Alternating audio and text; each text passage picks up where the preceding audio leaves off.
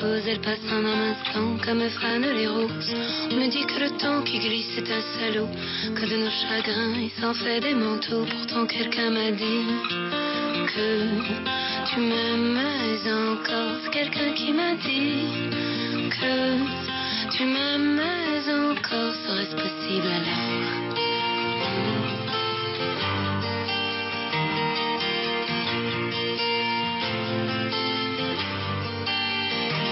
Que le destin se moque bien de nous, qu'il ne nous donne rien et qu'il nous promet tout.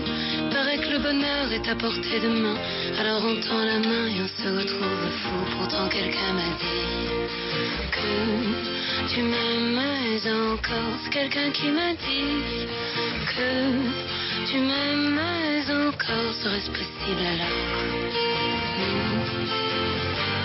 Bienvenidos, esto es el personaje de la semana, hoy con música francesa de Carla Bruni, está con nosotros como invitada musical, ya les contaremos por qué, pero está ya, la saludamos, una mujer que eh, vuelve las estanterías de las librerías principales en nuestro país, con un libro de cuentos que se llama Caperucita se come al lobo. Este libro originalmente fue publicado en el año 2012 por una editorial independiente que se llama Cuneta.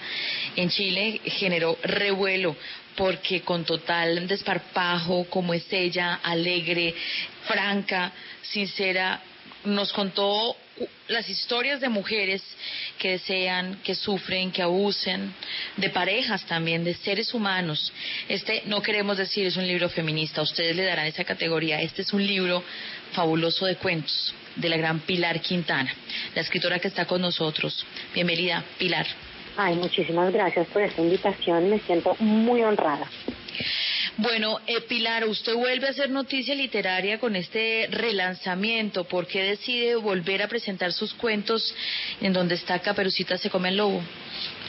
Bueno, Caperucita se come el lobo se publicó originalmente en Chile en el año 2012 y lo publicó una editorial independiente que se llama Cuneta con seis cuentos. La nueva versión es, es, la de ahora, publicada por Literatura Random House y es la primera vez que llega a Colombia el libro. Y además viene con dos cuentos nuevos. Que, que no estaban incluidos en la edición original. Entonces yo creo que pues es, la, es es una reedición, pero en realidad es la primera vez que el libro está en Colombia. Es, es una novedad en el país. Pero ¿por qué se deciden en este momento publicarlo si en el 2012, digamos, eh, se hizo en Chile? Ya hablaremos de lo que sucedió allí. ¿Por qué en Colombia en este momento en la coyuntura? ¿Algo especial?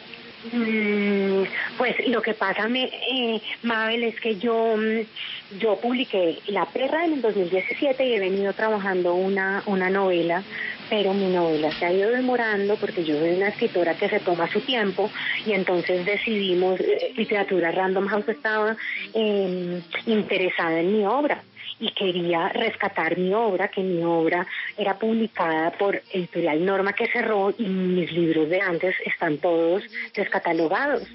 Entonces, entre la nueva novela que voy a publicar y La Perra, decidimos incluir una de las reediciones y por eso se, se reeditó Caperucita por primera vez acá en Colombia.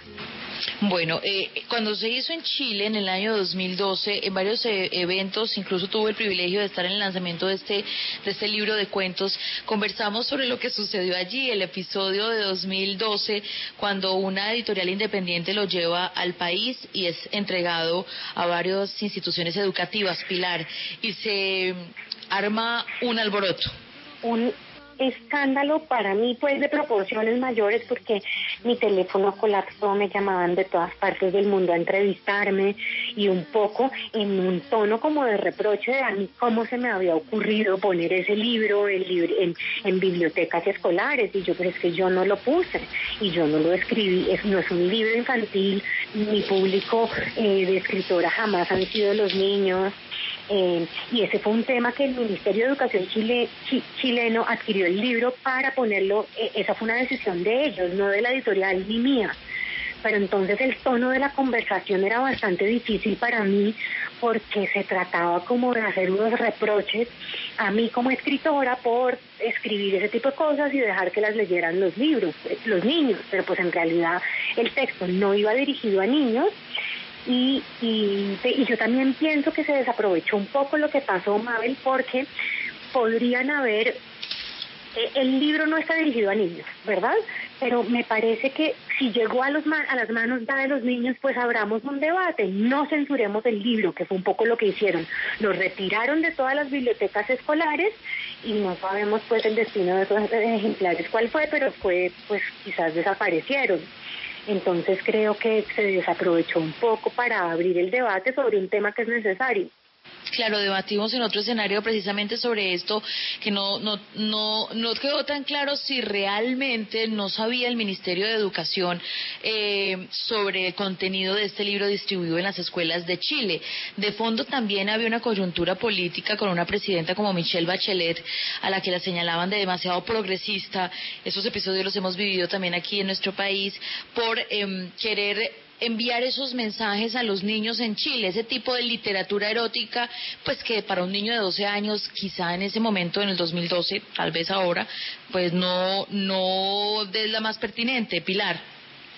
Sí, no, yo creo que no es pertinente y que no es un libro dirigido a niños y pues yo yo no se lo daría a un niño para leerlo ahora. Si el niño lo encuentra y lo está leyendo, no creo que se lo arrebate y lo esconda, sino que le digo, oye, ¿qué estabas leyendo? ¿Y de qué se trataba? ¿Y qué te hace sentir eso? ¿Y qué, qué pensabas de este cuento? ¿Y qué reflexión te genera? ¿Verdad? Que creo que sí es importante hacerlo. Es decir, yo creo que a nuestras niñas y a nuestros niños es importante que les hablemos de, de las situaciones, que, les, que tengan una educación sexual completa, ¿no? Muchas veces que yo creo que la educación sexual que me tocó a mí fue muy deficiente porque es que nos decían que, que el mejor método anticonceptivo era cerrar las piernas y que, que tener sexo no estaba bien y que los hombres solo querían aprovecharse de las mujeres y que si tirábamos íbamos a quedar embarazadas y era una cantidad de amenazas, pero no hablábamos, por ejemplo, del placer. Yo creo que es un tema importante para hablar en, la educación sexual. Claro. Eh, si no hablábamos de cómo puede ocurrir una violación, nos decían para un parque oscuro usted no puede salir a caminar porque la de noche porque ahí están los violadores. Y es cierto, ahí puede haber violadores, pero las estadísticas nos dicen que el 90% de las mujeres eh, violadas las violan en sus casas y que el lugar más inseguro para una mujer no es el parque sino su casa. Y eso a mí nunca me lo dijeron. Y yo creo que esos son temas importantes que debemos poner sobre la mesa. Yo los pongo sobre la mesa a través de los cuentos de Caperucita Se come al lobo. Ahí están, ahí hay una indagación sobre el deseo femenino y sobre las diferentes formas que puede adoptar la violencia sexual. ¿Verdad? Entonces, entonces creo que es un libro importante para abrir ese debate. Claro, eh, y, pero era 2012, ¿ah? Ya vamos a empezar a hablar de lo que significa presentarlo en este momento, en el año 2020. Pilar, ¿qué sensaciones tiene en este momento que está volviendo a parir este hijo? Los libros son para los autores hijos. Bueno, pues como, que lo hablábamos un poco en un evento, Mabel y yo, yo, yo tenía como muchas aprensiones con la salida del libro porque sentía que de nuevo iba a ser juzgada y señalada y lo que me ha sorprendido es que eh, eh, las reflexiones y el debate y los términos en que se ha hablado del libro esta vez con los periodistas, en redes sociales, con los lectores que me escriben son completamente diferentes. Entonces han pasado ocho años desde la publicación original, pero yo creo que en realidad han pasado siglos, porque creo que como sociedad hemos madurado y, por lo menos la entrada del libro no ha sido de escándalo, sino que se está leyendo como a mí me hubiera gustado que se leyera. Claro, eh, eh, pero ya vamos a contarles de qué se trata el libro de cuentos de Pilar Quintana, invitada como personaje de la semana. Con eso venimos después de el corte de fondo. No se las presenté porque estaba ansiosa de saludar a Pilar Quintana. Está una mujer que ha sido más modelo que cantante, pero esta canción es una de sus más exitosas a propósito de su última producción musical. Se llama Carla Bruni. Sí, fue primera dama de Francia. Esta canción, lo más interesante que tiene es que es una chanson francesa, que básicamente trabaja con letras en francés para identificar a las canciones en francés. Se denominan de esta manera y son como piezas vocales amorosas que juegan con las palabras. A propósito también de la fiesta nacional francesa que vivimos durante esta semana. Estamos en el personaje de la semana y es Pilar Quintana.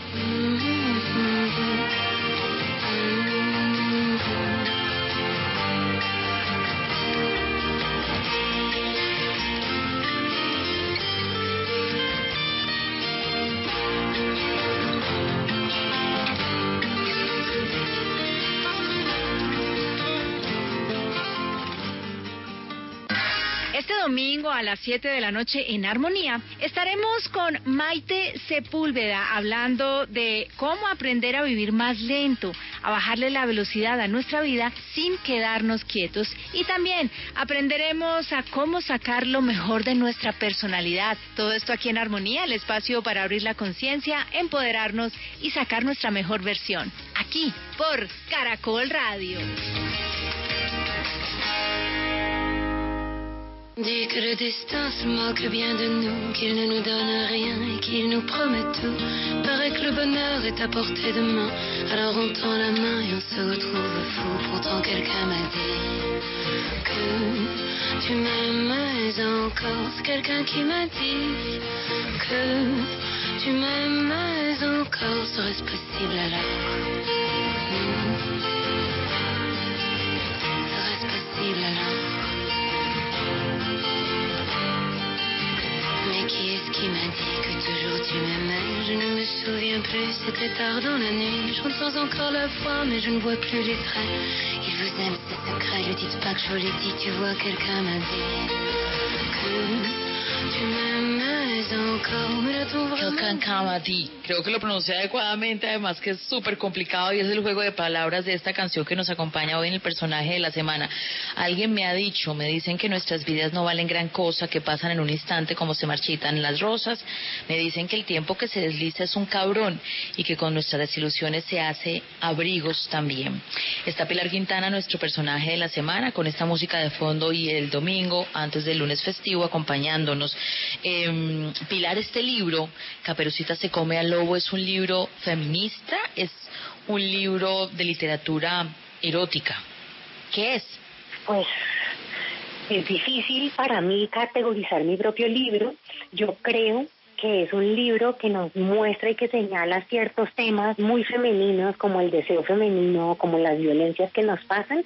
Y en ese sentido yo diría que sí puede ser feminista porque nos muestra cómo qué son las cosas que nos que nos pasan a las mujeres, ¿verdad? Ahora, no necesariamente las las protagonistas de los cuentos son heroínas eh, liberadas y empoderadas, algunas lo son, otras no, ¿verdad? Algunas son víctimas, otras son otras que están liberadas. Eh, entonces no sé, no sé cómo, no sé claramente si decir si es feminista o no, pero creo que que en cierto sentido sí habla de, de los temas y, y de las oscuridades del deseo, de, de, de la delicia del deseo femenino. Y Exploremos también- entonces eso, sí, y también. No, y también creo que creo que es un libro de cuentos eróticos. Claramente los cuentos tienen un, un, una carga erótica y hay, y hay sexo. Y hablan de sexo, hablan de la seducción no normada. Claro, y, y, y es explícito, oler, chupar, tocar, sentir. Eh, me gusta mucho, y sin ponerle entonces etiquetas a su libro y que la gente defina finalmente qué es, me gusta mucho eso del deseo sexual, pero el deseo sexual femenino que pues ha sido negado para, para muchas de nosotras, y es decir, se siente también, se desea, se anhela, y cada uno de esos ocho cuentos pues como que ayuda a explorar desde diferentes dimensiones el deseo sexual femenino.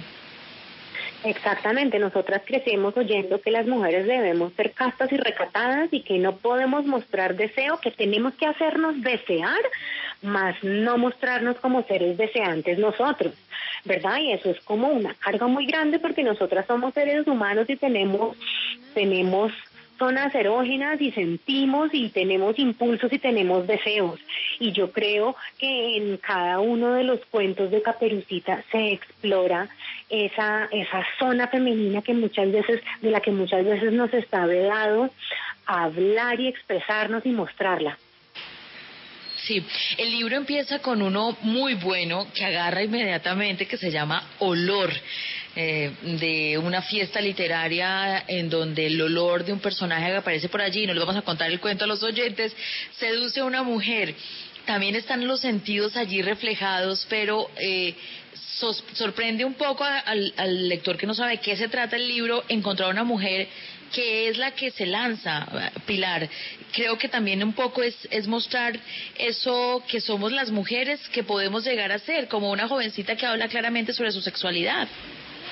Sí, y que yo creo que es como debería ser. ¿verdad? Es como um, nos están enseñando hoy en día y les estamos enseñando a nuestras niñas que si ellas dicen no, es no. Y el hombre, y les estamos enseñando a los muchachos y a los hombres que si una niña les dice no, o una mujer les dice no, significa no. ¿Verdad? Pero entonces eso significa también aprender a decir sí cuando es sí. Porque, el sí, sí. porque es que es irresponsable yo decir no si en verdad yo sí quiero. ¿Es, ¿Es irresponsable o más bien no cree usted que es timidez y es la vergüenza que alrededor de una sociedad mojigata para hablar de sexo también está presente? ¿Es como miedo a que me rechacen o qué pensarán de mí? Sí, claro, así nos enseñaron, que no podíamos decir sí porque las mujeres no, no decimos que sí, no deseamos y somos castas y somos puras y entonces tenemos que decir que no siempre. Pero entonces, cuando decimos, cuando decimos no de un modo hipócrita y el hombre también siente que de pronto ese no no es verdadero, entonces ahí yo creo que se presta para, hay una zona ahí que es oscura, gris y confusa y que no debería existir. Yo creo que, yo creo que debemos hacer una educación sexual donde si yo quiero yo pueda decir sí y no está, que no esté mal visto. Claro. Para que cuando diga no sea no de verdad de verdad, llega después el hueco, Pilar, en esta selección de cuentos que usted le presenta a los oyentes y a las personas que quieren leerla. El hueco habla de las violencias y violencias muy nuestras, muy colombianas. ¿De dónde nació la idea de escribirlo? Ay, yo creo, Mabel, que si uno se crió en Cali en los años 80, tenemos y vivimos y, y, y crecimos en medio de una ciudad cercada por un cartel de la droga. ¿Verdad? Y creo que para mí eso fue determinante en mi vida y creo que no he terminado de, hablar y de poner en escena esas cosas que yo viví. Los, los Rodríguez Orejuela eran vecinos, uno de la casa de mi papá y otro de la casa de mi mamá.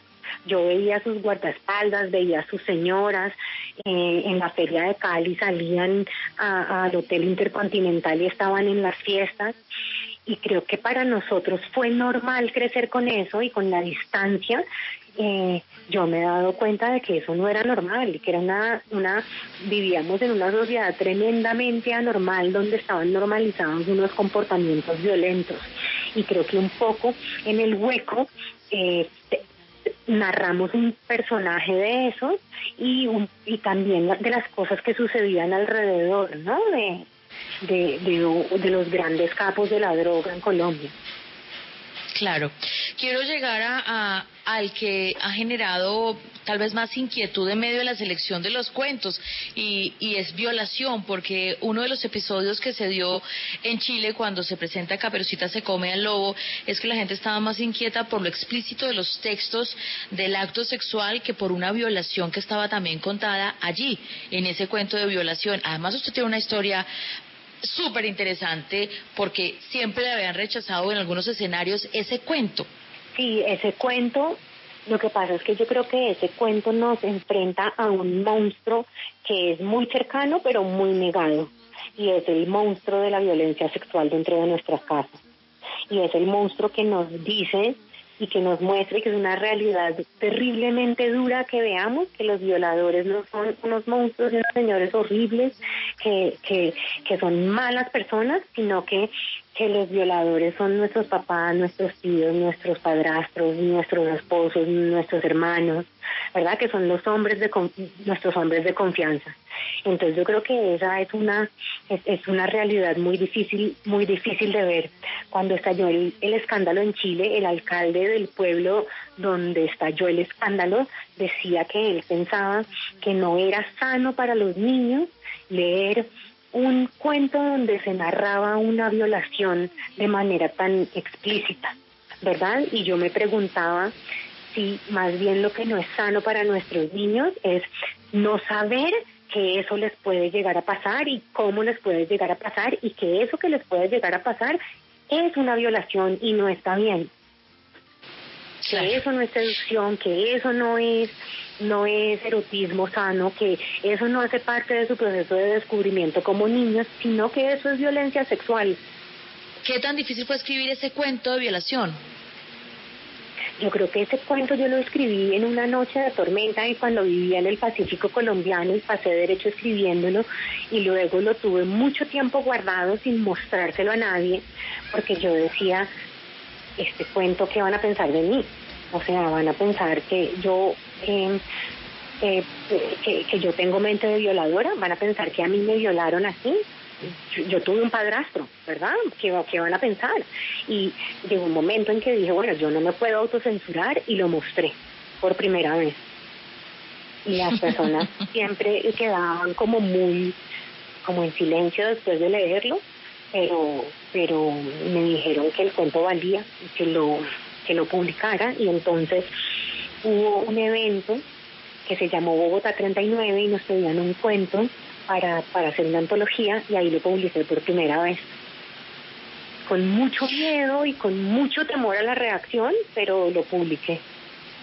Claro, y, y, es que ese cuento para los oyentes se trata de un hombre que no está ya a gusto con su esposa y se empieza a sentir atraído por la niña de la casa y es la historia de un violador que piensa como un violador, que incluso cree que esa niña puede llegar a sentir deseo, pero lo tienen que leer para que se den cuenta qué fue lo que escribió Pilar Quintana. Tengo que ir a una nueva pausa y al regresar hablaremos de Caperucita, el cuarto cuento, que es el hilo conductor de toda esta historia que también tiene como en el 2012 Chile revolucionada a Colombia. Volvemos.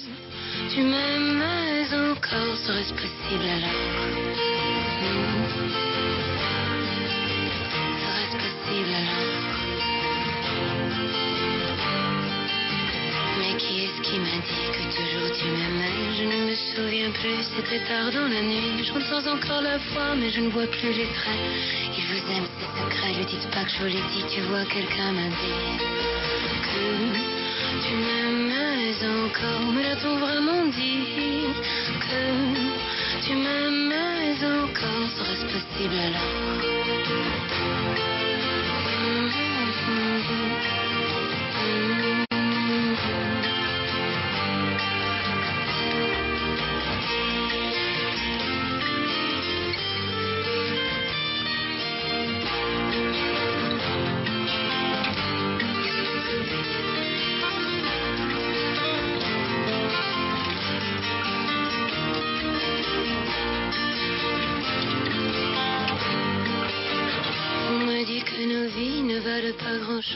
personas más.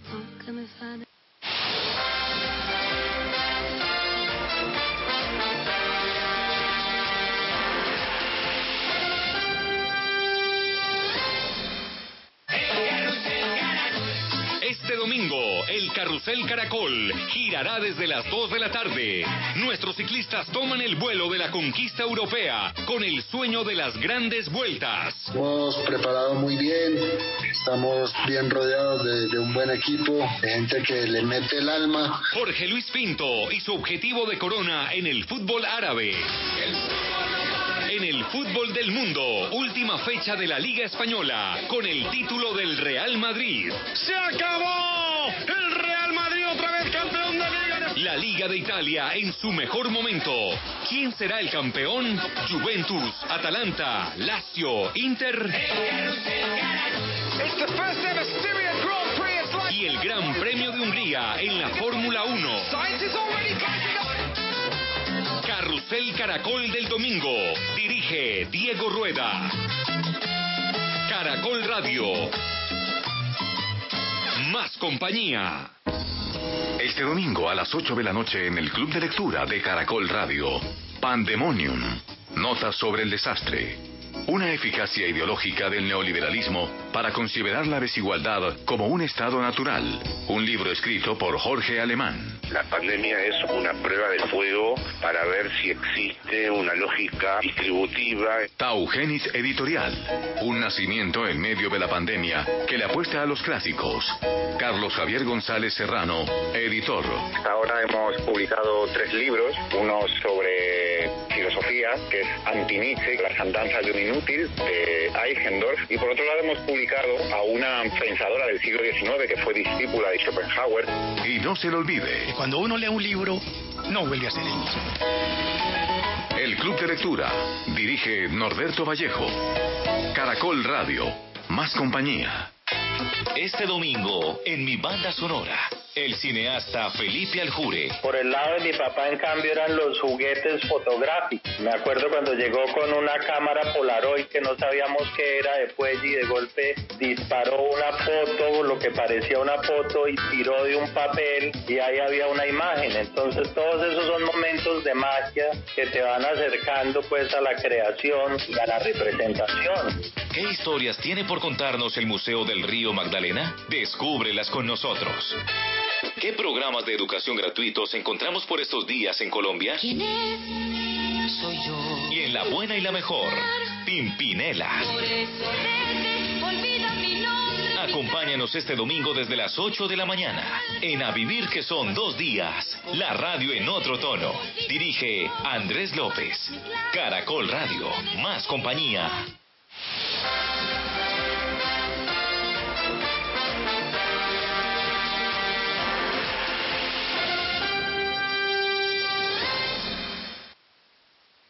Miel Tertos. Diga no, no, no a la tos con Miel Tertos. Con totumo, sauco, eucalipto, miel y propóleo. En Caracol Radio son las... En Caracol Radio son las 6 de la mañana y 34 minutos. Buenos días, ¿tiene un producto natural para la tos? Naturalmente, diga no, no, no a la tos con miel tertos. Con totumo, sauco, eucalipto, miel y propóleo. ¿Y qué otros productos de Natural Freshly tiene? Apetifor, que mejora el apetito. Fibofor, fibra fuertemente natural. ¿Y qué antiinflamatorio tiene? Finacid, la solución antiinflamatoria de origen natural. Solicite productos Natural Freshly, tratamientos científicos con productos naturales. Es un fitoterapéutico, no exceder su consumo. Lee indicaciones y contraindicaciones en la etiqueta. Si los síntomas persisten, consulte a su médico. Registro en viva. Llevamos más de 30 años conectando a toda Colombia con nuestros servicios de envíos, giros y carga. Interrapidísimo presenta Los Deportes en Caracol Radio.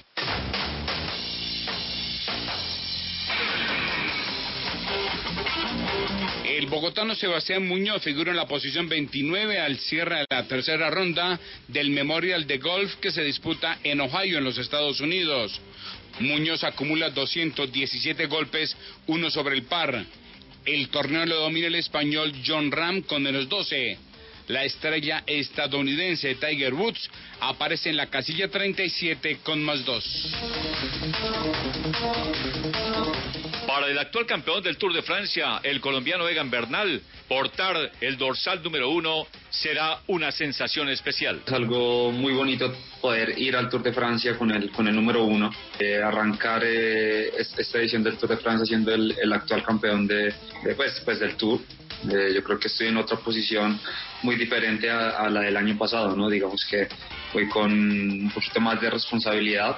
Pero nada, quiero gozármelo, quiero hacerlo lo mejor posible, quiero tratar de, de, de disfrutar la carrera, aunque es muy, muy difícil, es, es, una carrera muy dura, pero yo creo que quiero eso, quiero gozarme de, de lo que va a ser este Tour de Francia. El Tour de Francia está programado para correrse entre el 29 de agosto y el 20 de septiembre del presente año.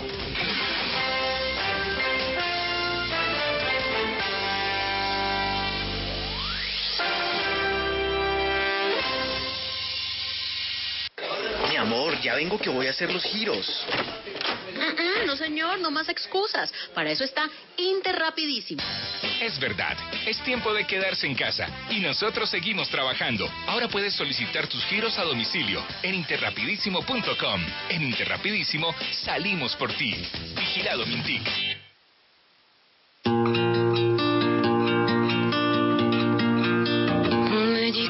Ne valent pas grand-chose, elles passent en un instant comme frânent les roses. On me dit que le temps qui glisse est un salaud, que de nos chagrins il s'en fait des manteaux. Pourtant quelqu'un m'a dit que tu m'aimes encore. Quelqu'un qui m'a dit que tu m'aimes encore. Serait-ce possible alors?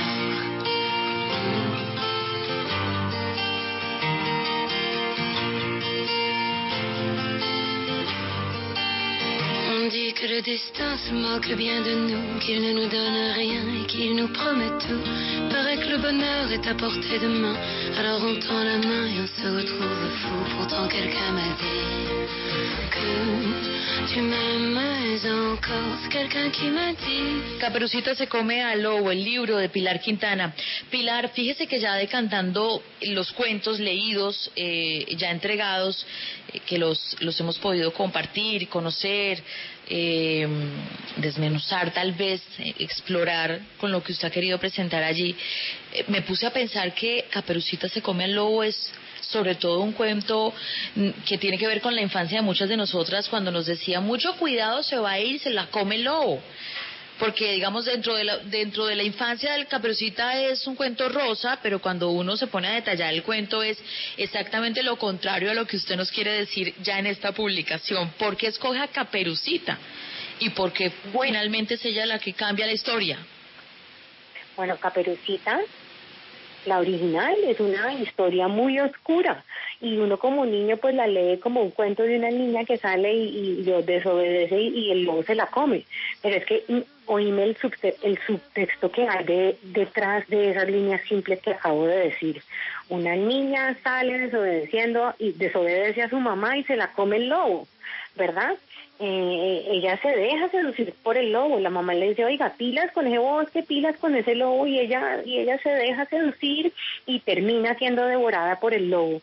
Y entonces la revista Soho alguna vez se le ocurrió pedirnos a varias mujeres escritoras que reinventáramos los cuentos, los cuentos para niñas y los cuentos de hadas y que los pasáramos por el feminismo. ¿Cómo sería hoy la caperucita roja si caperucita fuera feminista?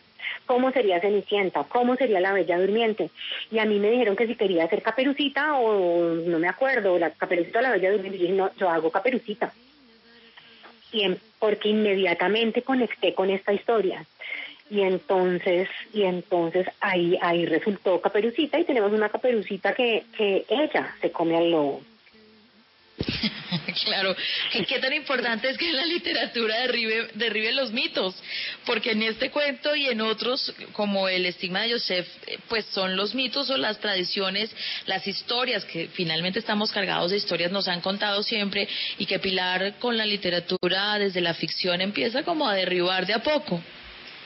Claro, siempre nos han contado esos cuentos, pero los leemos desde un, desde, como sin subtexto, como que los leemos a pie juntillas. ¿verdad? Y entonces a mí como narradora me interesa mucho descubrir lo que está en esas historias, la, la corriente subterránea que viaja por esas historias y traerla a la luz y mostrarla. Caperucita deseaba, Caperucita la pasó rico, Caperucita se lo buscó, Caperucita qué sentía. Entonces un poco, y en el estigma de, Joseph que se trata de un hombre que, que, cuya mujer queda embarazada y él sabe que no puede ser de él.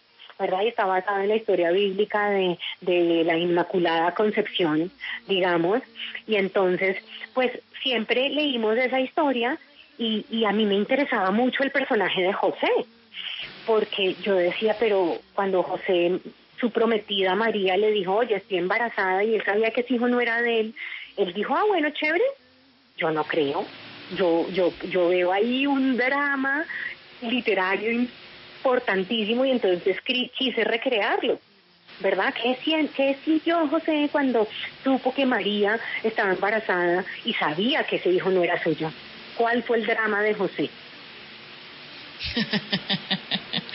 Oiga, eh, Pilar, eh, eh, yo, yo quisiera preguntarle por los cuentos en el ejercicio de la escritura. Por ejemplo, este último cuento es de los últimos, de los recientes, porque la edición original eran seis cuentos, ahora nos entrega usted ocho. ¿Lo hace frecuentemente? Usted está escribiendo su novela y de pronto dice, uy, esta historia hay que escribirla como cuento. ¿Cómo hace ese ejercicio? Sí, a mí me pasan, a mí los cuentos me asaltan. Es como que voy por la calle y llegó el cuento y me dijo manos arriba, calzones abajo y se devuelve a su casa y me escribe ya. Y, y de verdad que yo lo siento como un asalto muchas veces. Muchas veces los cuentos pasan así. Son, vi algo por la calle, estuve en un lugar y me pasó algo y entonces estoy en el avión mirando por la ventana y digo, uff, acá tengo una historia y, la, y no me deja en paz hasta que lo, hasta que lo escribo. Otras veces es un proceso más, un, un, poco más reposado y tengo una idea que con los años se va madurando y un día me asalta y me dice, ya estoy listo para que me escribas. Y, y lo escribo, pero creo que con los cuentos sí pasa que es una cosa muy como repentina, como, como algo, como una fuerza de la naturaleza que me coge y, y no me deja en paz. La, la escritura de novela, que es un relato de largo aliento, es completamente diferente. Sí, ¿y qué tan difícil es hacer literatura erótica? ¿Qué lee usted? ¿Cómo, cómo trata de que huele su imaginación para sentarse luego a plasmar lo que quiere? Bueno, hay libros que le hablan a uno. A mí me pasa con muchas veces con libros que me siento a leer y no puedo continuar leyendo porque me hablaron tanto que me toca sentarme a escribir. Que esos libros por, tienen algo, no sé qué sea, si el estilo, si la mirada de la escritora o el escritor, si el tono, si el relato de, las de los eventos que están pasando, me hablaron, se conectaron con lo que con mi trabajo y entonces me dan como el impulso y la fuerza, me dan la clave para, para seguir escribiendo. Y entonces yo estoy ahí muy agradecida con muchísimos autores eh, que han hecho eso por mí. Para mí han sido como Anaís Nin, eh, en ese sentido fue muy importante porque Anaís en sus diarios ella escribió cosas que a mí me parecen impensables y durísimas y tremendas y es como una escritora que, que, que, me mostró que no hay que autocensurarse, que la literatura justamente, la literatura que yo quiero hacer justamente está en las cosas que me parecen más oscuras de mi mente, en las zonas más oscuras de mi mente, en las cosas que más vergüenza me dan de lo que siento, pienso, experimenté, quise hacer, fantaseé, soñé, ahí, ahí es donde yo creo que está la literatura. Sí, pero fíjese que la línea es muy delgada, Pilar, porque cuando uno dice literatura erótica puede ser, no sé si existe, pero puede ser grotesco eh, cuando se describe un acto sexual como seres sexuales que somos, pero la línea es súper delgada. Hay cosas que no se pueden decir, escribir, o todo está permitido. Yo creo que todo está permitido. Yo creo que si tratamos, si le damos altura literaria, que para mí es profundidad y complejidad a un tema, todo, todo, to, todos los temas son buenos. Cuando nosotros sí, reducimos, Ajá. cuando nosotros reducimos los temas a clichés o los tratamos ahí por encimita sin llegar y sin ver las profundidades, yo, yo creo que, que ahí es donde fallamos. ¿Sabes? A mí que me pasa mucho, Mabel, en mis talleres, que yo yo he dado muchos talleres y muchas personas llegan a mi taller sintiendo que como ellos tienen vidas normales, eh, pues no tienen nada que contar. Y a mí me parece que si cuando nosotros miramos de cerca la normalidad, la normalidad siempre es una anormalidad tremenda. Nadie es normal. ¿Sí me entiendes? Cuando vos te metes en la vida de alguien, vas a descubrir oscuridad y cosas raras, así la persona tenga una vida, sea un oficinista gris. En esa vida vamos a encontrar oscuridad y vamos a encontrar drama y vamos a encontrar literatura. Es Pilar Quintana, personaje de la semana.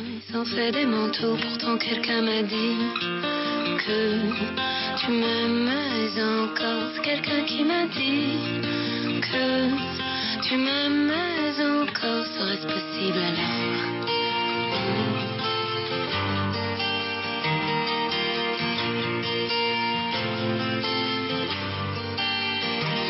Que le destin se moque bien de nous, qu'il ne nous donne rien et qu'il nous promet tout. Paraît que le bonheur est à portée de main, alors on tend la main et on se retrouve fou. Pourtant quelqu'un m'a dit que tu m'aimes encore. Quelqu'un qui m'a dit que tu m'aimes encore. Serait-ce possible alors?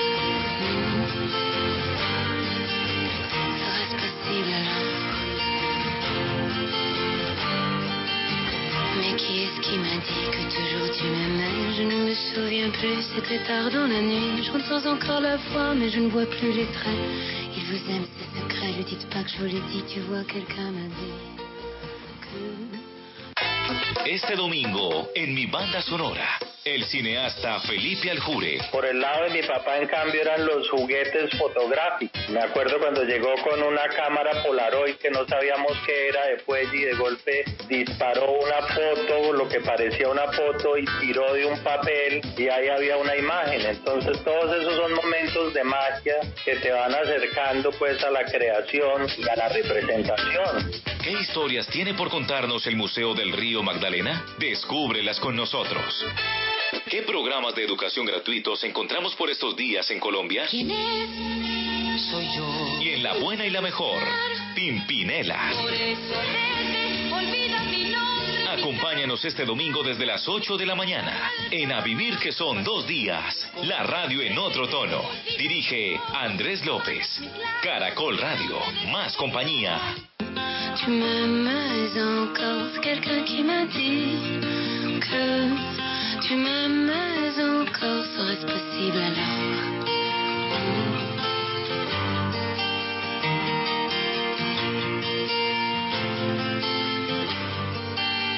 On dit que le destin se moque bien de nous, qu'il ne nous donne rien et qu'il nous promet tout.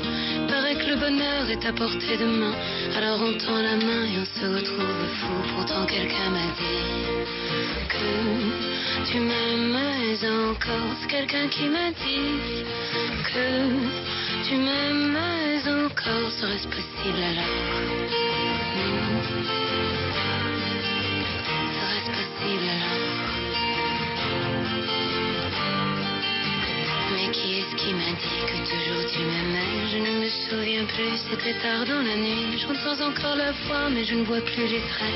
Il vous aime, c'est secret, ne dites pas que je vous l'ai dit. Tu vois, quelqu'un m'a dit que tu m'aimais encore. Me l'a-t-on vraiment dit que... Me monté entre sus piernas.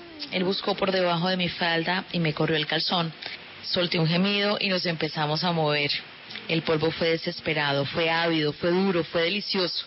A eso nos ha invitado Pilar Quintana con su libro de cuentos. Y eso que salté un fragmento, Pilar, porque me pasó la mojigatería de la que he criticado durante todo el programa. Ay, pero yo soy igualita. Yo soy igualita. Yo parezco aquí muy valiente, pero me pongo a leer eso y no soy capaz. y yo lo escribí. Pero para que la gente como que quede picada simplemente y se vaya a explorar mucho más porque nos invita Pilar Quintana a desear, a chupar, a besar, porque la realidad es esa como seres sexuales y la literatura nos permite llegar hasta allá. Pilar, ¿qué momento está viviendo usted profesionalmente? ¿Quién es esta Pilar Quintana del 2020 después de esa muy buena novela La Perra? Ay, pues Mabel, yo, eh, yo a mí me ha ido muy bien. La perra, con la perra me fue súper bien y la perra ha encontrado unos lectores que son mis lectores soñados. Y más que los soñados, o sea, yo creo que nunca soñé con tener unos lectores que hicieran eso.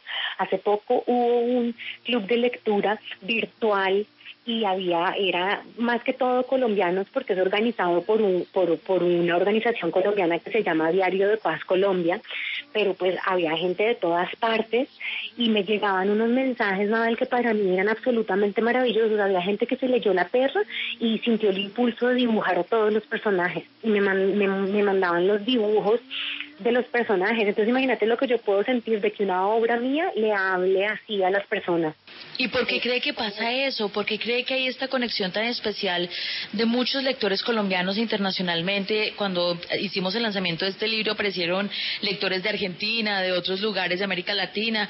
¿Por qué cree que, que ha logrado esa conexión con, con quienes le siguen? Yo creo que si uno, y esto no lo dije yo, sino es una línea de Tolstoy, como narrarás, nar- na- na- mm, na- narra tu aldea y narrarás el mundo, ¿verdad? Y yo Claro. creo que pues yo narro mi aldea.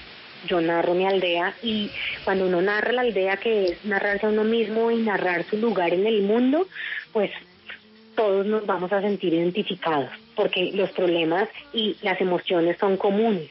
Pilar, ¿y en esa aldea qué tanto está la nueva novela que nos tiene preparándose bastante rato? Ay, mucho rato. Yo soy, pero pues, o sea, me cuesta mucho trabajo llegar a, al punto donde yo digo, ya, ya conté lo que quería. Me demoro mucho en decir, estoy satisfecha con lo que hice. Esto era lo que yo quería hacer. Uno a veces, uno tiene, cuando uno tiene el libro en la cabeza, entonces uno siente, uno siente que va a ser un libro maravilloso. Y lo escribe y, escribirlo es cargarse el libro que uno tenía tan maravilloso en la cabeza, ¿verdad? Y entonces lograr como lograr llegar a decir, bueno, no es exactamente lo que quería, pero es lo más cercano a lo que quería, a mí me toma mucho tiempo, entonces estoy estoy pues ya ya puse el punto final, hoy creo que leo la última partecita por última vez y ya se va a mis lectores de confianza para que me digan que tengo que mejorarle, que tengo que crecerle, que tengo que cortarle. Eh, y es una novela, es una novela para mis estándares larga que transcurre en nuestra ciudad, transcurre en Cali. Una, la primera parte en la ciudad y eh, luego la novela se va al, al 18 a una finca eh, entre en un bosque con niebla. Mm, pues estamos muy inquietos por conocerla, pero vamos a disfrutar. Caperucita se comió al lobo por ahora porque acaba de llegar. Esta reedición, digamos, ya está lista, está en las librerías, está en formato digital. Yo le quiero confesar a los oyentes que lo volví a leer el libro de cuentos de Pilar es digital. Me costó mucho porque soy de la vieja guardia, me gusta subrayar, me gusta más oler el papel, pero si lo quieren en papel también están y las librerías, las independientes y las normales les pueden mandar los libros hasta su casa. Pilar, gracias por ser nuestro de la semana, por ser tan auténtica y regalarnos su obra, su literatura. No, Mabel, muchísimas gracias a vos por esta invitación. Me siento muy, muy feliz de haber estado acá y me encantó la entrevista. La pasé Ocho, muy bien. Qué bueno. Ocho cuentos, ocho historias de literatura erótica de Pilar Quintana. De fondo, Carla Bruni, más modelo que cantante, pero esta canción es preciosa y con ella también reconocemos la fiesta nacional de los franceses en un país como el nuestro. Buen inicio de semana, adiós.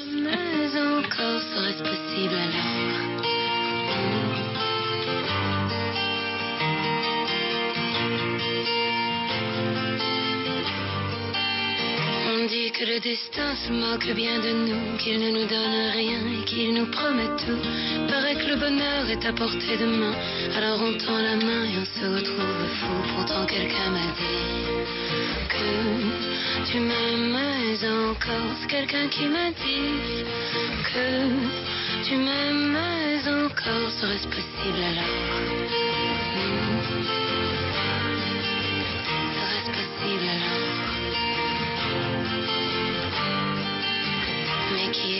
Que toujours tu m'aimais Je ne me souviens plus, c'était tard dans la nuit. Je ressens encore la voix, mais je ne vois plus les traits. Il vous aime, c'est secret, lui dites pas que je vous l'ai dit. Tu vois, quelqu'un m'a dit que tu m'aimes